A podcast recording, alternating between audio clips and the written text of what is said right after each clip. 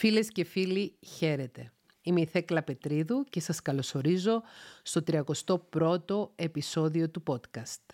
Το θέμα μας σήμερα είναι η αρνητική πλευρά των διευκολυντών για τους οποίους μιλήσαμε στο προηγούμενο επεισόδιο, η υπτάμενη πίθηκη των αρκισιστών. Υποθέτω ότι παρακολουθείτε αυτό το επεισόδιο μετά που έχετε παρακολουθήσει το προηγούμενο, οπότε μπαίνω κατευθείαν στο θέμα. Πάω κατευθείαν στο ψητό.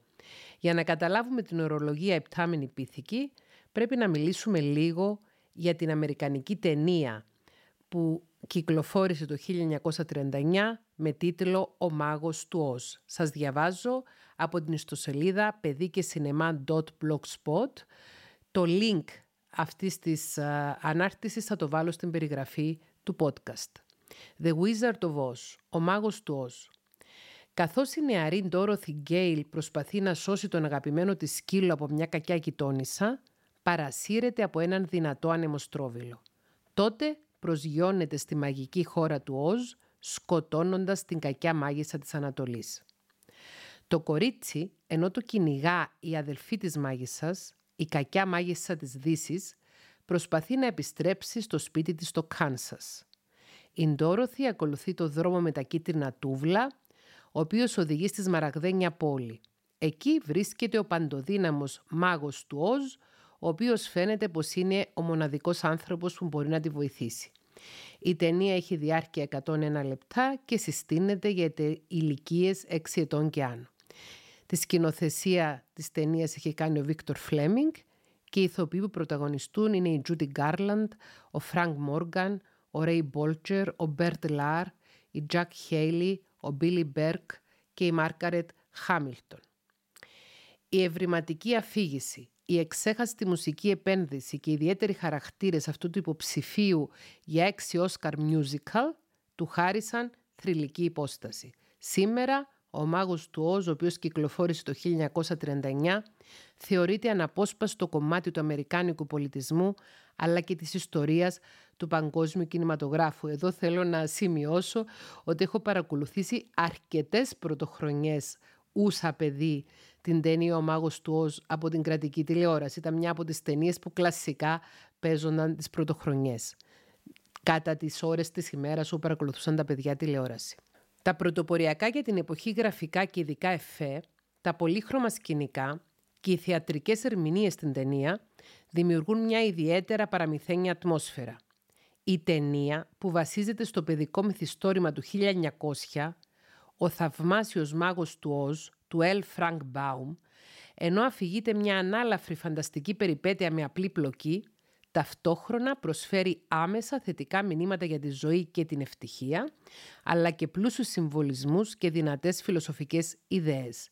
Η Ντόροθι, σε ένα ταξίδι συμβολικό της ίδιας της ζωής, ακολουθεί με αποφασιστικότητα το δρόμο της αφύπνισης. Στην πορεία συναντά τρεις νέους φίλους που κάθε ένας τους εύχεται για μια αρετή που κρίνει πως του λείπει. Ο Χάνκ, το σκιάχτρο, θα ήθελε να έχει μυαλό. Ο Χίκορη, ένας τενεκεδένιος άνθρωπος, θα ήθελε να έχει καρδιά. Το δειλό λιοντάριο Ζέκι εύχεται να αποκτήσει κουράγιο. Οι τέσσερις ήρωες ελπίζουν πως ένας μάγος θα μπορέσει να κάνει τα όνειρά τους πραγματικότητα. Ωστόσο, μετά από επικίνδυνες περιπέτειες, οι ψευδεστήσεις τους καταρρύπτονται. Οι κεντρικοί χαρακτήρες, πρότυπα αθωότητας, εξυπνάδας, θάρρους και καλοσύνης, δεν αποκαρδιώνονται, καθώς έχουν ήδη συνειδητοποιήσει πως όλα όσα αναζητούσαν βρίσκονταν πάντα μέσα τους. Λοιπόν, προσέξτε τώρα. Η ταινία περιέχει αρκετές σκηνές ικανές να τρομάξουν τα πολύ νεαρά παιδιά, στις περισσότερες εκ των οποίων εμφανίζονται η κακιά μάγισσα της δύσης και ο απειλητικός στρατός της από υπτάμενους πυθίκους. Πολλές από τις σκηνές της μάγισσας της δύσης κόπηκαν από την ταινία, καθώς οι παραγωγοί έκριναν πως η ερμηνεία της Μάργαρετ Χάμιλτον στο ρόλο της μάγισσας ήταν πολύ τρομακτική για τα παιδιά. Άρα, όρος υπτάμενη πίθηκη που χρησιμοποιείται για να περιγράψει τους κακόβουλους διευκολυντές των αρκισιστών έχει βγει μέσα από αυτήν ακριβώς την ταινία. Και είναι πάρα πολύ ενδιαφέρον ότι κόπηκαν από την ταινία πολλές σκηνές με την κακιά μάγισσα της δύσης και τους υπτάμενους πυθίκους της. Το στρατό με τους υπτάμενους πυθίκους της που έστελνε για να κάνουν επιθέσεις στους ήρωες της ταινίας. Για αυτούς τους τρομακτικούς υπτάμενους πυθίκους της τρομακτικής κακιάς μάγισσας της δύσης θα μιλήσουμε σε αυτό το επεισόδιο. Τι σχέση έχουν άραγε οι υπτάμενοι πίθηκοι με τους διευκολυντές ή αλλιώς enablers που περιγράψαμε στο προηγούμενο επεισόδιο. Ας θυμηθούμε πως όπως είπαμε στο προηγούμενο επεισόδιο, οι διευκολυντές είναι άνθρωποι στενά συνδεδεμένοι με τον αρκισιστή. Μπορεί να είναι η μητέρα, ο πατέρας, σύζυγος, αδελφός, αδελφή, γιος, κόρη και είναι άνθρωποι οι οποίοι προσπαθούν να βοηθήσουν το πρόσωπο που αγαπούν χωρίς να αντιλαμβάνονται συνειδητά τη ζημιά που προκαλεί το πρόσωπο που αγαπούν σε άλλους ανθρώπους και θεωρώντας ότι κάνουν το καθήκον τους. Οι υπτάμενοι πίθηκοι δεν είναι πρόσωπα τα οποία είναι στενά και ουσιαστικά συνδεδεμένα με τον ναρκισιστή. Συνήθως είναι επιφανειακοί φίλοι του ναρκισιστή, είτε συνάδελφοι από τη δουλειά του, είτε ακόμη ως υπτάμενοι πίθηκοι μπορεί να λειτουργήσουν και πρόσωπα τα οποία είχαν πιο στενή σχέση στο παρελθόν με έναν αρκισιστή, αλλά πλέον δεν έχουν, όπως ένας πρώην σύντροφος ή μία πρώην σύντροφος. Οι υπτάμενοι πίθηκοι κάνουν εξυπηρετήσεις στους ναρκισιστές. Κάνουν πράγματα όπως να πάνε να παρακολουθήσουν ένα πρόσωπο που ενδιαφέρει τον ναρκισιστή, να του κάνουν ακόμη και το λεγόμενο stalking, δηλαδή την απαγορευμένη απειλητική παρακολούθηση, ώστε να συλλέξουν πληροφορίες για αυτό το πρόσωπο, τις οποίες να μεταφέρουν στον αρκισιστή και έτσι να φανούν χρήσιμοι στον ναρκισιστή. Δεν παίρνουν όμως πληροφορίες μόνο από τα θύματα του ναρκισιστή στον ναρκισιστή, αλλά διαδίδουν με μεγάλη ευχαρίστηση και κακόβουλες φήμες, πληροφορίες βλαβερές που εξαπολύει ο ναρκισιστής εναντίον του θύματός του, που τόλμησε να σηκώσει κεφάλι, τόλμησε να πάει no contact, τόλμησε να κόψει κάθε επαφή με τον ναρκισιστή. Δηλαδή, οι υπτάμενοι πίθηκοι είναι αυτοί οι οποίοι εκτελούν τη λεγόμενη Smear Campaign, τη δυσφημιστική εκστρατεία που εξαπολύει ένας ναρκισιστής προς ένα θύμα του. Όταν δηλαδή κάποιος αποφασίσει ότι εγώ θέλω να κόψω κάθε σχέση με αυτόν τον άνθρωπο επειδή είναι ναρκισιστής και κόβω επαφές και ε, εφαρμόζω το λεγόμενο no contact, την πολιτική της μηδενικής επαφής, τότε πολύ συχνά οι ναρκισιστές εξαπολύουν μια καμπάνια συκοφαντικής δυσφήμισης για το θύμα τους που τόλμησε να κόψει κάθε επαφή προκειμένου να το τιμωρήσουν.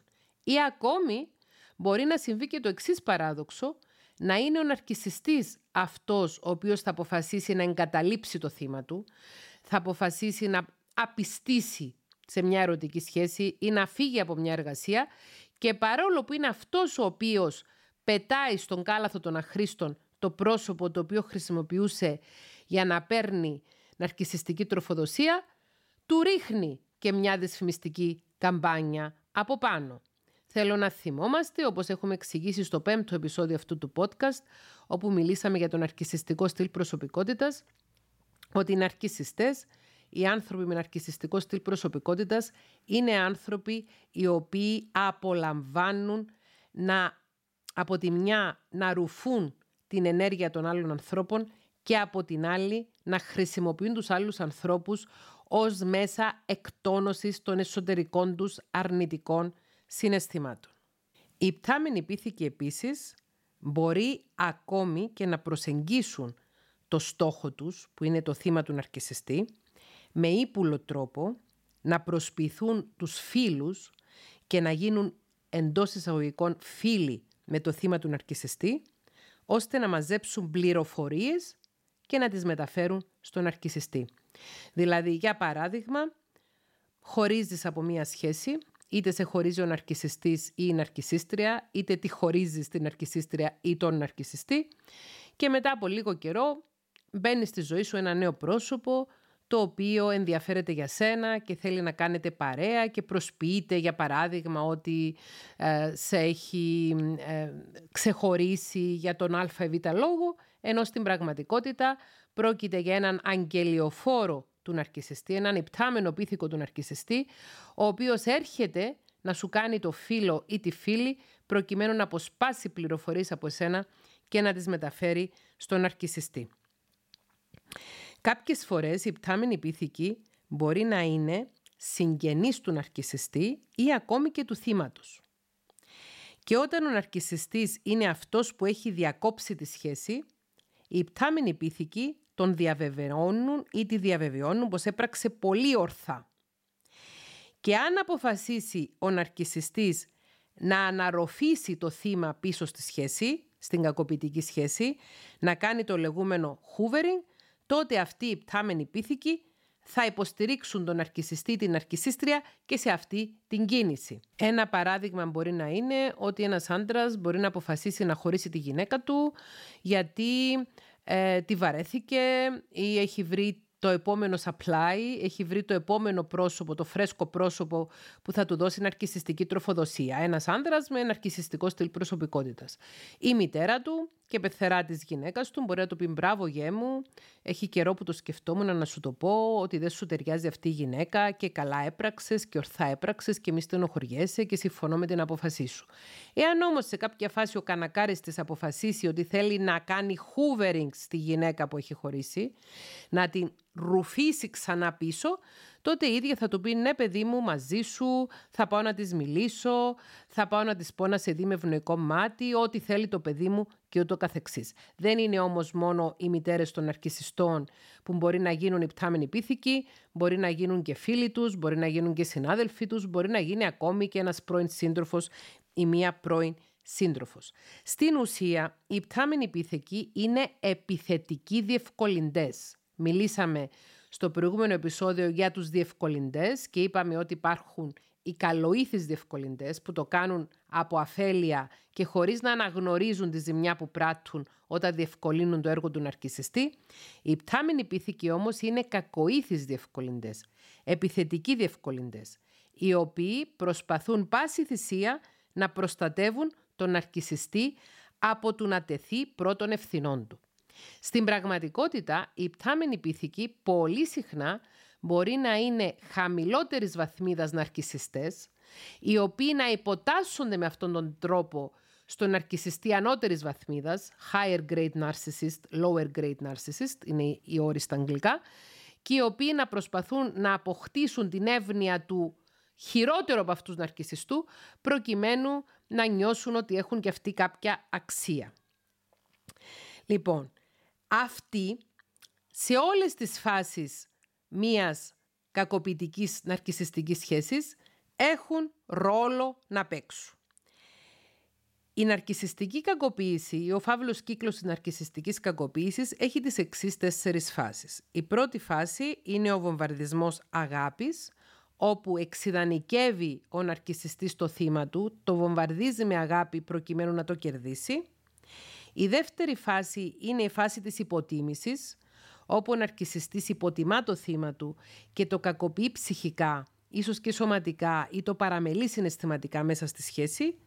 Το τρίτο στάδιο είναι το στάδιο της απόρριψης, αυτό που το αφήνει το θύμα του ή το απατάει ή φέρνει, κάνει συμπεριφορές που να φέρουν τη σχέση στο τέλος. Και το τέταρτο στάδιο είναι το στάδιο του hoovering, της λεγόμενης αναρρόφησης. Άρα έχουμε love bombing, η εξειδανίκευση, υποτίμηση, απόρριψη και αναρρόφηση.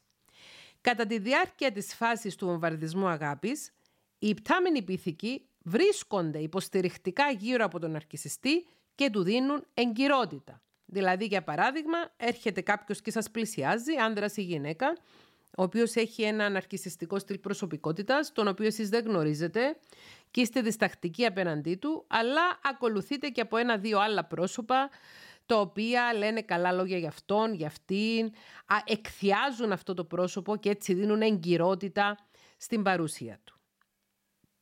Οι πτάμενοι πίθηκοι, όπως έχω πει και προηγουμένως, είναι κακοήθεις διευκολυντές, δεν χαρακτηρίζονται από ενσυναίσθηση και εντιμότητα, έχουν αδύναμη θέληση, είναι υποταγμένοι στη θέληση του ναρκισιστή και αυτό που θέλουν είναι να διατηρήσουν το status quo, να ενισχύσουν την εξουσία του ναρκισιστή και να το βοηθήσουν να νιώθει καλά και να νιώσουν και αυτοί καλά βοηθώντας τον αρκισιστή. Και αυτή είναι ακριβώς η περίπτωση για την οποία με ρωτάτε αρκετές φορές σε σχόλια κάτω από τα βίντεο στο κανάλι μου στο YouTube. Με ρωτάτε αν ένας άνθρωπος ο οποίος είναι ναρκισιστής σε μία σχέση μπορεί σε μια άλλη σχέση να είναι συνεξαρτώμενος και σας απαντάω ναι αν ένας ναρκισιστής χαμηλότερης έντασης ή χαμηλότερης δύναμης μπει σε σχέση με έναν ναρκισιστή υψηλότερης έντασης ή υψηλότερης δύναμης μπορεί να δράσει εξαρτητικά με εκείνο τον ναρκισιστή ουσιαστικά γενόμενος ή γενόμενη υπτάμενος πίθηκος. Επίσης, οι υπτάμενοι πίθηκοι μπορεί να κάνουν αυτό που κάνουν προκειμένου να αποφύγουν την οργή του ναρκισιστή, επειδή ακριβώς νιώθουν λιγότερο δυνατοί, ε, ότι έχουν λιγότερη ισχύ, ότι μπορεί να τους καταστρέψει αυτός ο υψηλότερης ισχύω ναρκισιστής εάν θυμώσει μαζί τους. Ή μπορεί να βρίσκουν το ρόλο τους σωτήρος, να παρουσιάζονται ως fixers λέγεται στα αγγλικά. Fixer είναι κάποιος ο οποίος πάει και διορθώνει ένα πρόβλημα, προκειμένου να απολάβουν έτσι την προσοχή και την εύνοια του ναρκισιστή. Οι υπτάμενοι πίθηκοι δεν δουλεύουν για τον ναρκισιστή, δουλεύουν για τον εαυτό τους, γιατί είναι χαμηλότερης έντασης μεν, ναρκισιστές δε, οι οποίοι ενδιαφέρονται μόνο για τα δικά τους συμφέροντα, ενώ παρουσιάζονται ότι κάνουν ό,τι κάνουν για τον αρκισιστή, στην ουσία το κάνουν για τον εαυτό τους. Ενώ οι καλοήθεις διευκολυντές, οι enablers του προηγούμενου επεισοδίου, πιστεύουν ακράδαντα και είναι και όντως το κίνητρό τους ότι το κάνουν ό,τι κάνουν, διευκολύνουν τους ναρκιστές επειδή τους αγαπούν και θέλουν να τους βοηθήσουν. Ενώ οι πτάμενοι πίθηκοι νοιάζονται μόνο για την πάρτη τους. Οι δεν αρκισιστές χρησιμοποιούν τους υπτάμενους πυθίκους με ένα χειριστικό τρόπο ώστε να γίνουν οι υπτάμενοι πίθηκοι τα εργαλεία τους τα οποία θα εξυπηρετήσουν τους σκοπούς τους και θα προστατεύσουν το εύθραυστο εγώ τους. Είναι μία σχέση win-win. Κερδίζουν και οι δύο. Και ο μόνος ο οποίος κάνει lose, ο μόνος ο οποίος χάνει, είναι το θύμα του ναρκισιστή και ο στόχος του υπτάμενου πυθίκου και ο υπτάμενος πίθηκο κερδίζει από αυτή την εντός εισαγωγικών συνεργασία, αυτή την ανίερη συνεργασία με τον ναρκισιστή, αλλά και ο ναρκισιστής κερδίζει από αυτή την συμμαχία με τον υπτάμενο πίθηκο. Είναι πολύ σημαντικό να κατανοήσουμε αυτές τις δυναμικές στις σχέσεις μεταξύ υπτάμενων πυθίκων και ναρκισιστών, ούτως ώστε στην περίπτωση που πέσουμε θύμα ναρκισιστικής κακοποίησης, να μπορούμε να αναγνωρίζουμε τα σημάδια και να προστατεύουμε τον εαυτό μας όχι μόνο από τον ναρκισιστή και τον τοξικό άνθρωπο για τον οποίο έχουμε μιλήσει κατά κόρον σε προηγούμενα επεισόδια αυτού του podcast, αλλά και από τον καινούριο εχθρό για τον οποίο μαθαίνουμε σήμερα, την πρόθυμη στρατιά του ναρκισιστή, τους υπτάμενους πυθίκους του. Για να μπορέσει ένας άνθρωπος να προστατευτεί από την ναρκισιστική κακοποίηση, πρέπει να μάθει τα σημάδια της ναρκισιστικής κακοποίησης, να βάλει όρια, να πάρει επαγγελματική βοήθεια και να εστιάσει στη θεραπεία του. Και αυτά τα επεισόδια στο podcast, τα οποία είναι ψυχοεκπαιδευτικά επεισόδια, στοχεύουν στο να βοηθήσουν να μάθουμε περισσότερα χαρακτηριστικά και περισσότερες συμπεριφορές που είναι ενδεικτικές ναρκισισμού ή ενδεικτικές ανθρώπων οι οποίοι λειτουργούν ως υπτάμενοι πίθηκοι μπορούμε να απελευθερωθούμε από τη χειριστικότητα των αρκισιστών και των υπτάμενων πεθήκων τους, είναι εφικτό να σπάσουμε τα δεσμά μας και να πάρουμε ξανά πίσω στα χέρια μας τον έλεγχο της ζωής μας. Γίνεται αυτό το πράγμα, το πιστεύω ακράδαντα και γι' αυτό το λόγο και ετοιμάζω αυτά τα ψυχοεκπαιδευτικά επεισόδια. Λοιπόν, για να μπορέσουμε να καταλάβουμε καλύτερα τις δυναμικές των σχέσεων μεταξύ ναρκισιστού, ναρκισιστή, ναρκισίστριας και υπτάμενων πυθίκων, οι οποίοι υπτάμενοι πίθηκοι είναι στην ουσία η αυλή του ναρκισιστή, πρέπει να καταλάβουμε πώς οι υπτάμενοι πίθηκοι εξυπηρετούν τον ναρκισιστή και γιατί του είναι απαραίτητη. Η χρήση των υπτάμενων πυθίκων εξυπηρετεί διάφορους σκοπούς. Έχω σημειώσει εδώ πέρα τέσσερις σκοπούς. Ο πρώτος σκοπός είναι ότι εάν ένας ναρκισιστής χρησιμοποιεί υπτάμενους πυθίκους, Αυτό του επιτρέπει να το παίζει αθώος και θύμα και τη βρώμικη δουλειά του να την κάνουν οι υπτάμενοι πίθηκοι. Και έτσι με αυτόν τον τρόπο, μέσω των υπτάμενων πυθίκων, μέσω της χρήσης των υπτάμενων πυθίκων, ο ναρκισιστής να εξασκεί έλεγχο στα θύματα του χωρίς να φαίνεται πως είναι αυτός. Ο δεύτερος τρόπος είναι ότι όταν ο ναρκισιστής χρησιμοποιεί τους υπτάμενους πυθίκους, ακριβώς επειδή δεν φαίνεται πως είναι ο ίδιος που κάνει κάτι, αλλά φαίνονται οι υπτάμενοι πυθίκοι, έτσι γλιτώνει και από τις συνέπειες των πράξεων του. Αν πιαστούν οι υπτάμενοι πίθηκοι για τις βρωμοδουλειές που κάνουν τον ναρκισιστή, θα έχουν αυτή τις συνέπειες, εάν υπάρχουν συνέπειες. Και πολλές φορές μπορεί να συμβεί το εξής, ο υπτάμενος πίθηκος να πιαστεί, να γίνει αντίληπτος από τα, τους στόχους του και τα θύματα του ναρκισιστή και ο ναρκισιστής στη συνέχεια να ανήπτει τα σχήρας του και να λέει εγώ δεν ξέρω τίποτα, μόνος του ήρθε να στο πει αυτό, μόνη της ήρθε να το κάνει αυτό. Βγάζουν την ουρά τους απ' έξω, λαϊκιστή. Ο τρίτος λόγος για τον οποίο οι ναρκισιστές επιδιώκουν να έχουν σχέσεις με υπτάμενους πυθίκους είναι ότι οι υπτάμενοι πίθηκοι αποτελούν μια συνεχή ασφαλή πηγή ναρκισιστικής τροφοδοσίας και εγκυρότητας για τους ναρκισιστές. Οι υπτάμενοι πίθηκοι ως χαμηλότερης δυναμικής ναρκισιστές, όπως έχουμε ήδη αναφέρει, υποστηρίζουν με σθένος και χωρίς καμία αμφισβήτηση τις αφηγήσει του ναρκισιστή για τα γεγονότα. Επειδή ακριβώς θέλουν να έχουν την εύνοια του προτύπου τους, αυτού του δυναμικότερου και τοξικότερου ναρκισιστή, καταπίνουν αμάσιτα, υιοθετούν όσα λέει και ισχυρίζεται ο ναρκισιστής και έτσι δίνουν την υπέρτατη όθηση στο ναρκισιστικό εγώ και την ανώτερη βαθμίδα θαυμασμού και επικρότησης. Αυτό είναι πολύ σημαντικό να το καταλάβουμε. Ότι η υπτάμενη πίθηκη είναι μια ασφαλής πηγή ναρκισιστικής τροφοδοσίας για τους ναρκισιστές. Ακριβώς επειδή επίτηδες δίνουν ναρκισιστική τροφοδοσία. Ενώ τα θύματα κάποια στιγμή μπορεί να ξυπνήσουν και να σταματήσουν να δίνουν ναρκισιστική τροφοδοσία. Ο υπτάμενος πίθηκος όμως δεν θα ξυπνήσει γιατί επίτηδες το κάνει και πολύ συνειδητά. Ο τέταρτος λόγος είναι ότι η υπτάμενη πίθηκη είναι χρήσιμη για τον ναρκισιστή επειδή όταν το θύμα αντιληφθεί ότι ο ναρκισιστής είναι κακοποιητικός και προσπαθήσει να απομακρυνθεί, δεν θα δεχθεί εύκολα να ξαναβάλει τον ναρκισιστή στη ζωή του. Όμως, εάν δεν γνωρίζει πως κάποιος μπορεί να λειτουργήσει ως υπτάμενος πίθηκος και έχει αφέλεια και άγνοια γύρω από το ζήτημα, μπορεί οι υπτάμενοι πίθηκοι να χρησιμεύσουν ως όπλα των ναρκισιστών, τα οποία να απομονώνουν ακόμη περισσότερο τα θύματα τους.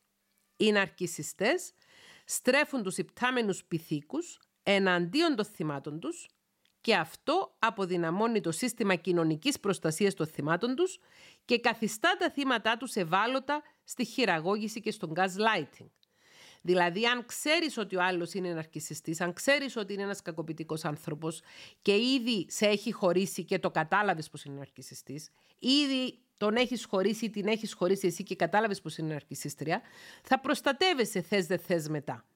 Εάν όμως σε πλησιάσει κάποιο τρίτο πρόσωπο που ήδη γνωρίζεις ή που γνωρίζεις για πρώτη φορά, το οποίο είναι αγγελιοφόρος του ναρκισιστή, δεν το αναγνωρίζεις ότι προέρχεται από εκεί και δεν προστατεύεσαι.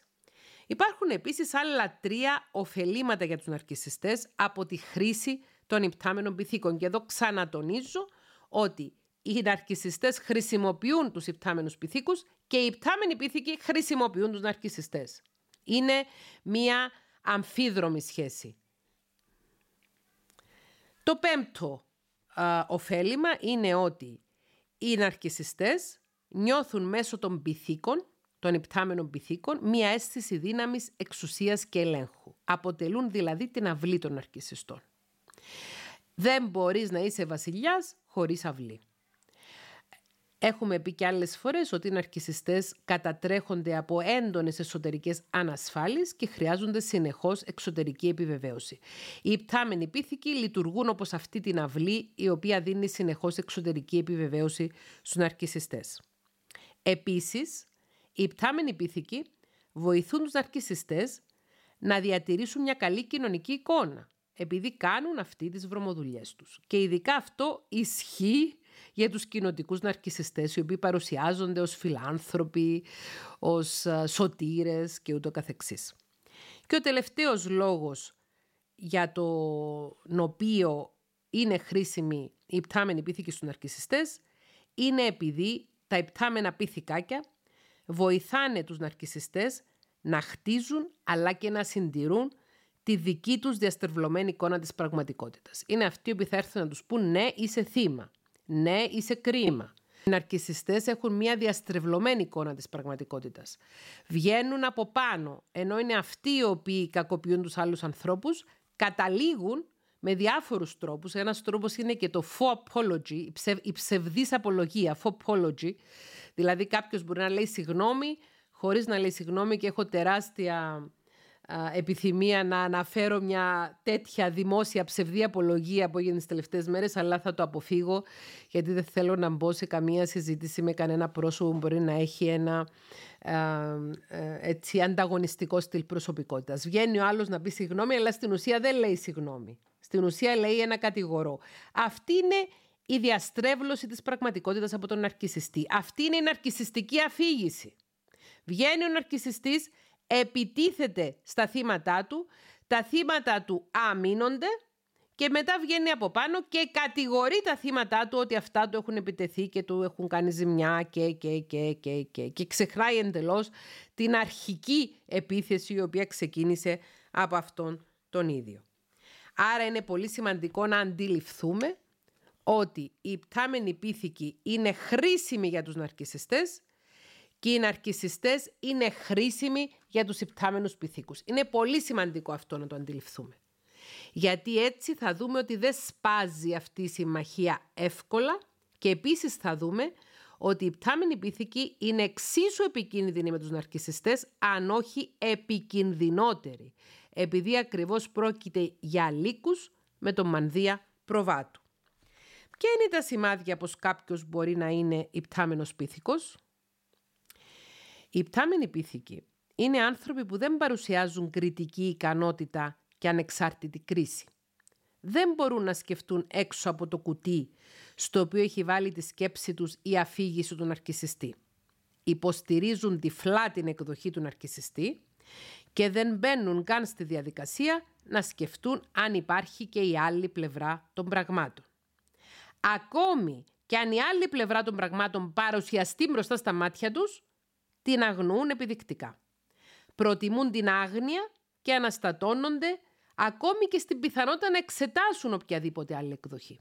Είναι άνθρωποι οι ό,τι τους πει ο ναρκισιστής το θεωρούν ως δεδομένο. Και το μεταφέρουν κιόλας έτσι.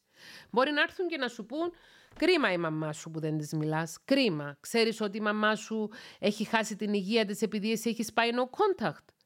Και εσύ μπορεί να αρχίσεις να λες, Μα δεν είναι έτσι τα πράγματα. Στην πραγματικότητα, εγώ είχα χάσει την υγεία μου, εγώ είχα εκδηλώσει ένα αυτοάνωσο και μετά από πολλή σκέψη και πολλή στενοχώρια και μετά που συμβουλεύτηκα και δικό ψυχικής υγείας αποφάσισα να κόψω την επαφή ούτως ώστε να βοηθήσω τη δική μου ανάρρωση και το έχω κάνει με αυτό και με αυτόν τον τρόπο. Δεν θα ακούσει την εξήγησή σου. Θα συνεχίζει να επαναλαμβάνει ως μάντρα την αφήγηση του ναρκισιστή, ο οποίος τον έχει στείλει για να σε κάνει να νιώθεις τύψεις και ενοχές, να πάρει πληροφορίες από εσένα προς τον ναρκισιστή, να δημιουργηθούν έτσι περισσότερα ντραβέρια, περισσότερες αψιμαχίε, περισσότερες συζητήσεις και να συνεχιστεί όλο αυτό το χάος το οποίο θρέφει το τεράστιο, το χαοτικό εσωτερικό κενό των ανθρώπων με ναρκισιστικό στυλ προσωπικότητας, ανταγωνιστικό στυλ προσωπικότητας. Άρα το πρώτο σημάδι πως κάποιος είναι υπτάμενος πίθηκος είναι πως δέχεται χωρίς κρίση και χωρίς διάκριση την εκδοχή του ναρκισιστή και ότι επιμένει σε αυτή. Το δεύτερο είναι ότι οι υπτάμενοι πίθηκοι εμπλέκονται σε κουτσομπολιά και διασπορά φημών για το θύμα, εξαπλώνοντας έτσι την τοξική αφήγηση του ναρκισιστή. Δηλαδή δεν πιστεύουν απλώς τις κακίες και τα ψεύδι που λέει ο ναρκισιστής για τα θύματα του, αλλά τα διαδίδουν κιόλας. Και το τρίτο σημάδι ότι κάποιος άνθρωπος που βρίσκεται στη ζωή σας μπορεί να είναι υπτάμενος πίθηκος κάποιου ναρκισιστή που έχετε βγάλει από τη ζωή σας, είναι ότι οι υπτάμενοι πίθηκοι μπορεί να παρουσιάσουν μια ξαφνική αλλαγή στη συμπεριφορά τους, προς το θύμα του ναρκισιστή και το δικό του στόχο. Λέμε ότι ε, το θύμα του ναρκισιστή είναι στόχος του υπτάμενου πυθίκου και να γίνουν εχθρικοί ή απόμακροι χωρίς προφανή λόγο. Και αυτό συμβαίνει επειδή ακριβώς οι υπτάμενοι πίθηκοι παρουσιάζονται με υποκρισία σαν καλοπροαίρετοι, ενώ στην πραγματικότητα ενδόμηχα είναι κακοπροαίρετοι. Οπότε ένας άνθρωπος ο οποίος υποκρίνεται το φίλο σου, ένας άνθρωπος ο οποίος υποκρίνεται τον άνθρωπο που νοιάζεται για σένα, κάποια στιγμή θα κουραστεί, κάποια στιγμή θα αναστατωθεί και δεν θα μπορεί να κρύψει το μίσος που στην ουσία νιώθει προς εσένα και την αρνητική εικόνα την οποία έχει για το πρόσωπό σου. Άρα, αν έχουμε στο περιβάλλον μας ανθρώπους οι οποίοι υποστηρίζουν με σθένος την αφήγηση του ναρκισιστή για το πρόσωπό μας, δείχνουν δυσανεξία ή και αλλεργία εντός εισαγωγικών στο να ακούσουν τη δική μας αλήθεια, ανθρώπους οι οποίοι έχουμε αντιληφθεί ότι διαδίδουν κουτσομπολιά και φήμες για εμάς και άλλα λένε μπροστά μας και άλλα λένε πίσω μας, Ανθρώπους οι οποίοι έχουν ξαφνικές αλλαγές στη συμπεριφορά τους απέναντί μας και από τη μια στιγμή στην άλλη γίνονται εχθρικοί και απόμακροι, ίσως αυτά τα σημάδια μπορεί να αποτελούν ενδείξεις ότι το πρόσωπο αυτό λειτουργεί ως υπτάμενος πίθηκος. Τι συνέπειες μπορεί να έχει η δράση των υπτάμενων πυθίκων πάνω στους στόχους τους; Επειδή οι υπτάμενοι πίθηκοι κάνουν gaslighting, έχουμε μιλήσει για τον gaslighting σε προηγούμενο επεισόδιο του podcast, χειραγωγούν και απομονώνουν το στόχο τους, η επίδραση τους μπορεί να είναι ψυχολογικά καταστροφική για το στόχο. Ο άνθρωπος ο οποίος έρχεται σε επαφή με επτάμενους πυθίκους μπορεί να νιώσει αυτοαμφισβήτηση, άγχος και συμπτώματα μετατραυματικού στρες. Γιατί στην ουσία οι υπτάμενοι πίθηκοι εξασκούν ψυχολογικό πόλεμο στο στόχο τους. Ο οποίος στόχος τους είναι ήδη θυματοποιημένος και από τον αρκισιστή.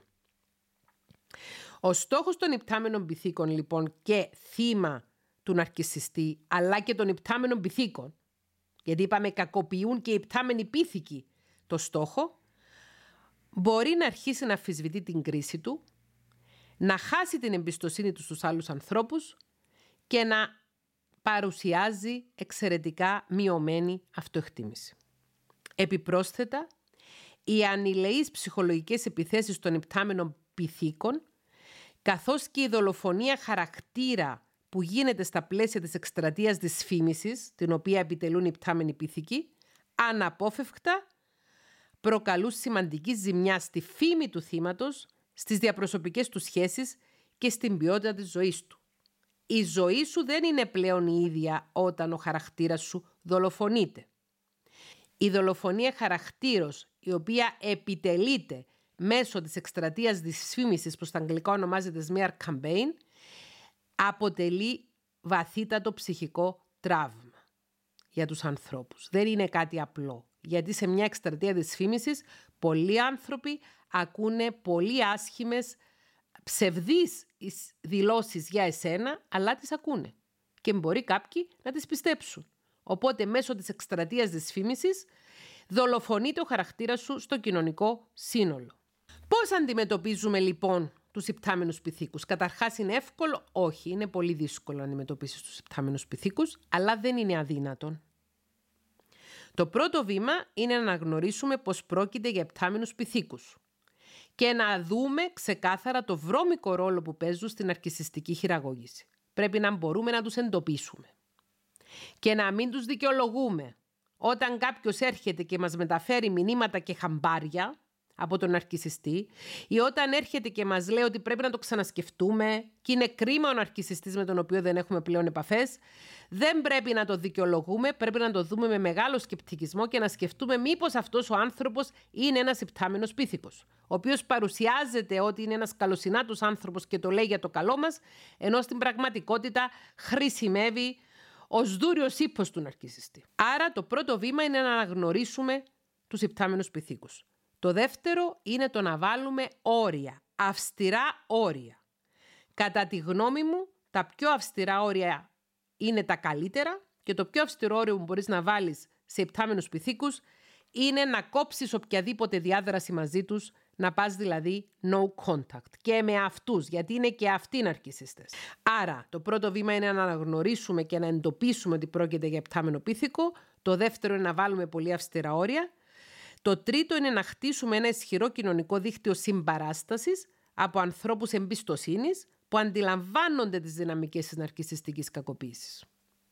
Χρειάζεται να φροντίσουμε ώστε το περιβάλλον μας να μην αποτελείται από επτάμενους πυθίκους ή διευκολυντές, αλλά το περιβάλλον μας να αποτελείται από ανθρώπους επιζήσαντες ναρκισιστικής κακοποίησης ή ανθρώπους οι οποίοι έχουν γνώση γύρω από το τι τεράστια ταλαιπωρία έχουμε περάσει μέσα από την ναρκισιστική κακοποίηση.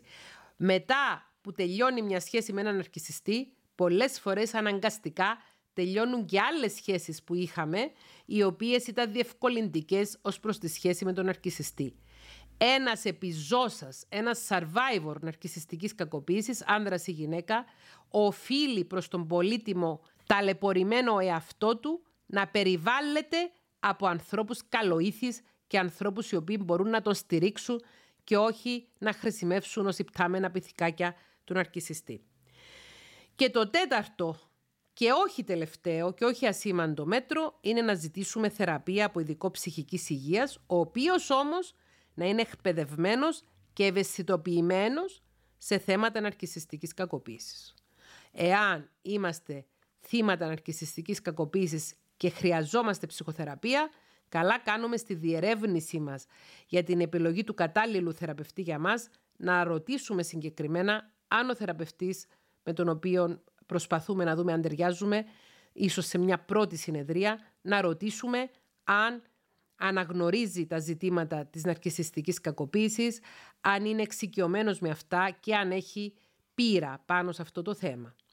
Ε, υπάρχουν θεραπευτές, οι οποίοι μπορεί να είναι εξαιρετικοί θεραπευτές, αλλά δεν είναι ενημερωμένοι σε σχέση με τα ζητήματα και τις δυναμικές της ναρκισιστικής κακοποίησης, οπότε δεν έχουν τις γνώσεις για να μπορέσουν να μας βοηθήσουν όταν ζητάμε ψυχοθεραπεία μετά που έχουμε αλωθεί από ναρκισιστική κακοποίηση.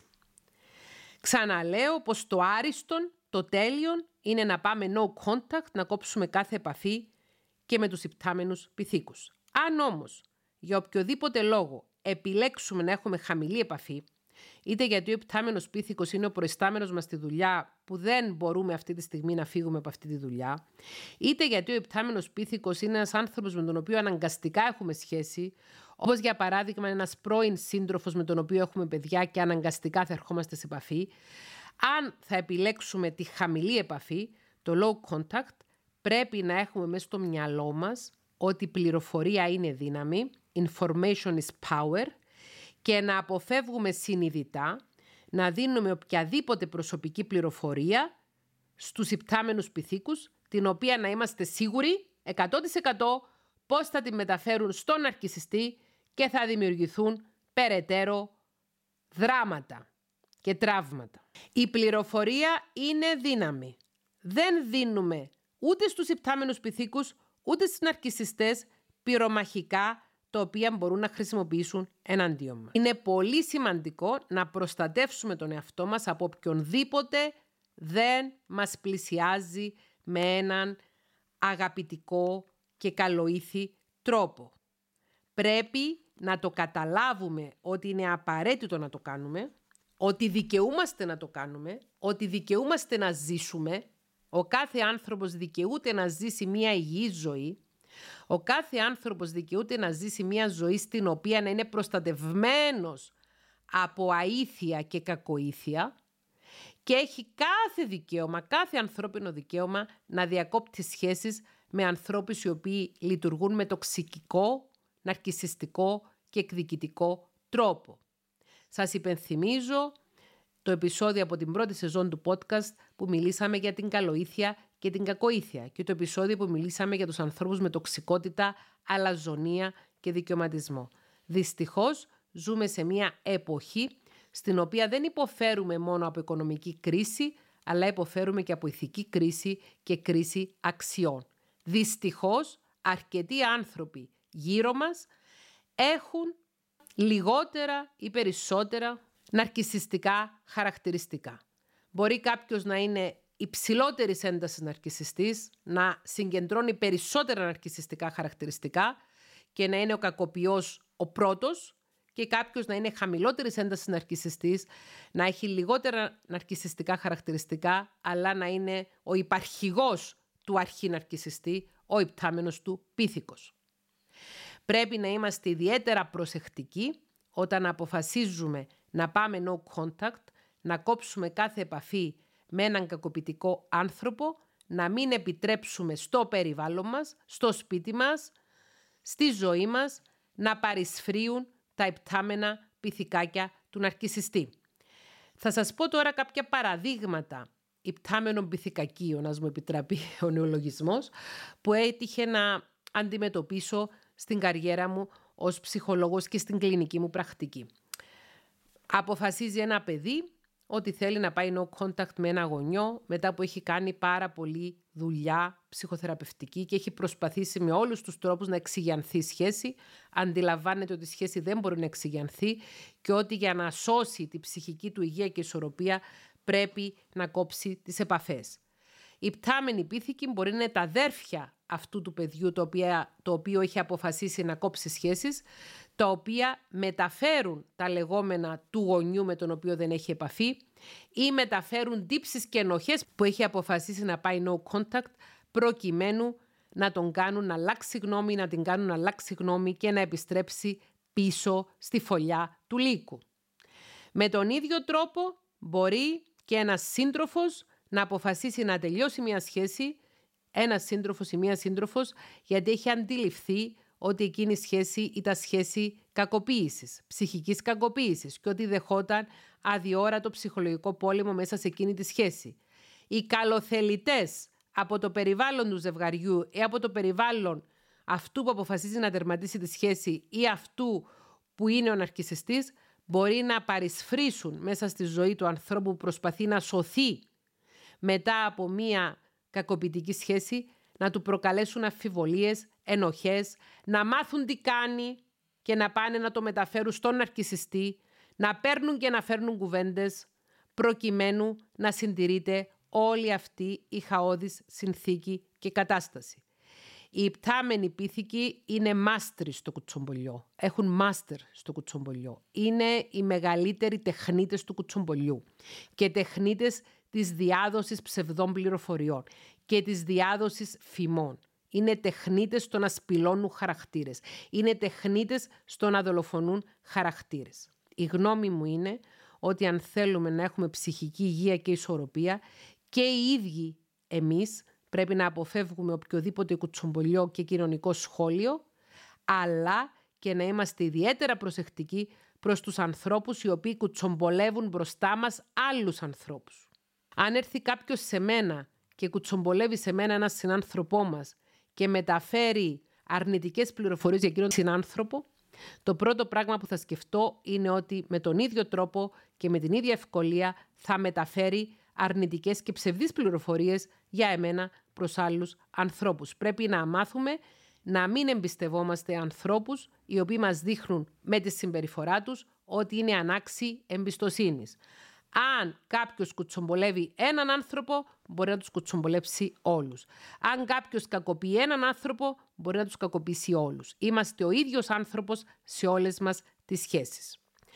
Κάτι άλλο που θα ήθελα να πω είναι ότι οι αυτόκλητοι συμβουλάτορες, για τους οποίους έχουμε μιλήσει σε διάφορα βίντεο στο κανάλι μας στο YouTube.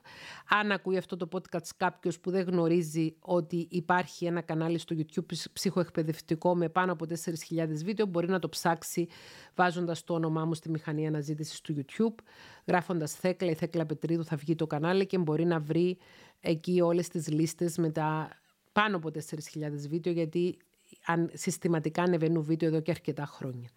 Λοιπόν, οι αυτόκλητοι συμβουλάτορες για τους οποίους έχουμε μιλήσει πολλές φορές σε προηγούμενα βίντεο μπορεί κάλλιστα να είναι υπτάμενοι πίθηκοι. Δεν είναι όλοι οι αυτόκλητοι συμβουλάτορες υπτάμενοι πίθηκοι, αλλά οι υπτάμενοι πίθηκοι λειτουργούν ως αυτόκλητοι συμβουλάτορες. Θα έρθουν να σου δώσουν συμβουλή χωρίς να ρωτήσεις τη γνώμη τους. Θα έρθουν να εμπλακούν στη ζωή σου χωρίς να τους προσκαλέσεις. Και δεν το κάνουν επειδή σε αγαπάνε ή θέλουν το καλό σου, το κάνουν λόγω της σχέσης που είχες με τον αρκισιστή με τον οποίο πλέον δεν έχεις επαφή. Ή με τον αρκισιστή που έχεις επαφή και προσπαθείς να ξεκόψεις από αυτόν, θα στείλει, θα εξαπολύσει τη στρατιά των υπτάμενων πυθίκων του προκειμένου να σε χειραγωγήσει. Εάν ένας άνθρωπος που βρίσκεται στο περιβάλλον μας μας λέει πράγματα για έναν αρκισιστή τον οποίο αποφεύγουμε και του λέμε ξεκάθαρο ότι δεν θέλω να μου λες τίποτα για αυτόν τον άνθρωπο, ούτε να μου τον αναφέρεις και δεν το σέβεται, τότε έχουμε κάθε λόγο και κάθε δικαίωμα να φράξουμε αυτή την επαφή, να κόψουμε αυτή τη σχέση. Δικαιούμαι μετά που έχω κακοποιηθεί τόσο άγρια ψυχικά, δικαιούμαι να προστατεύω τον εαυτό μου από οποιαδήποτε έστω υπενθύμηση του ναρκισιστή της ναρκισίστριας από τον οποίο έχω ξεφύγει. Δικαιούμαστε. Και δεν χωράει ούτε ευγένεια, ούτε καλοί τρόποι χωράνε σε αυτό το σκεπτικό. Γιατί στην ουσία οι υπτάμενοι πίθηκοι προσποιούνται τους ευγενικούς, υποκρίνονται πως είναι καθώς πρέπει, αλλά πρόκειται για μικρά, θλιβερά, τοξικά πυθικάκια, τα οποία προσπαθούν να πάρουν επιβράβευση από τον αρκισιστή τον οποίο λατρεύουν. Δεν υπάρχει κανένας λόγος να τους ψυχαγωγούμε. Υπάρχει έκφραση στα αγγλικά «don't entertain them». I entertain someone, ψυχαγωγώ κάποιος σημαίνει του δίνω χώρο για να μπορεί να υπάρξει. Ας μην δίνουμε την ενέργεια μας όχι μόνο στους ναρκισιστές, αλλά και στα επτάμενα πυθικάκια τους. Τα οποία κλείνω επαναλαμβάνοντας είναι επίσης ναρκισιστές χαμηλότερης δύναμης, αλλά ναρκισιστές. Ελπίζω αυτό το επεισόδιο να ήταν χρήσιμο και ξαναλέω ότι το ακούμε σε συνδυασμό με το προηγούμενο επεισόδιο, το 30ο επεισόδιο, για να καταλάβουμε τη διάκριση ανάμεσα στους αφελείς enablers, στους μη τοξικούς διευκολυντές και στους τοξικούς κακοποιητικούς διευκολυντές που είναι τα υπτάμενα πυθικάκια. Και κλείνοντας θέλω να σας πω ότι θα ήταν μια καλή ιδέα να παρακολουθήσουμε ξανά την ταινία «Ο Μάγος του Οζ», έχοντας τις γνώσεις που έχουμε σήμερα για τον αρκισισμό, για τα επτάμενα πυθικάκια, είμαι σίγουρη πως και θα τη δούμε με άλλο μάτι, αλλά και θα μας βοηθήσει η ταινία να καταλάβουμε καλύτερα το περιεχόμενο του επεισοδίου αυτού. Σας χαιρετώ. Γεια!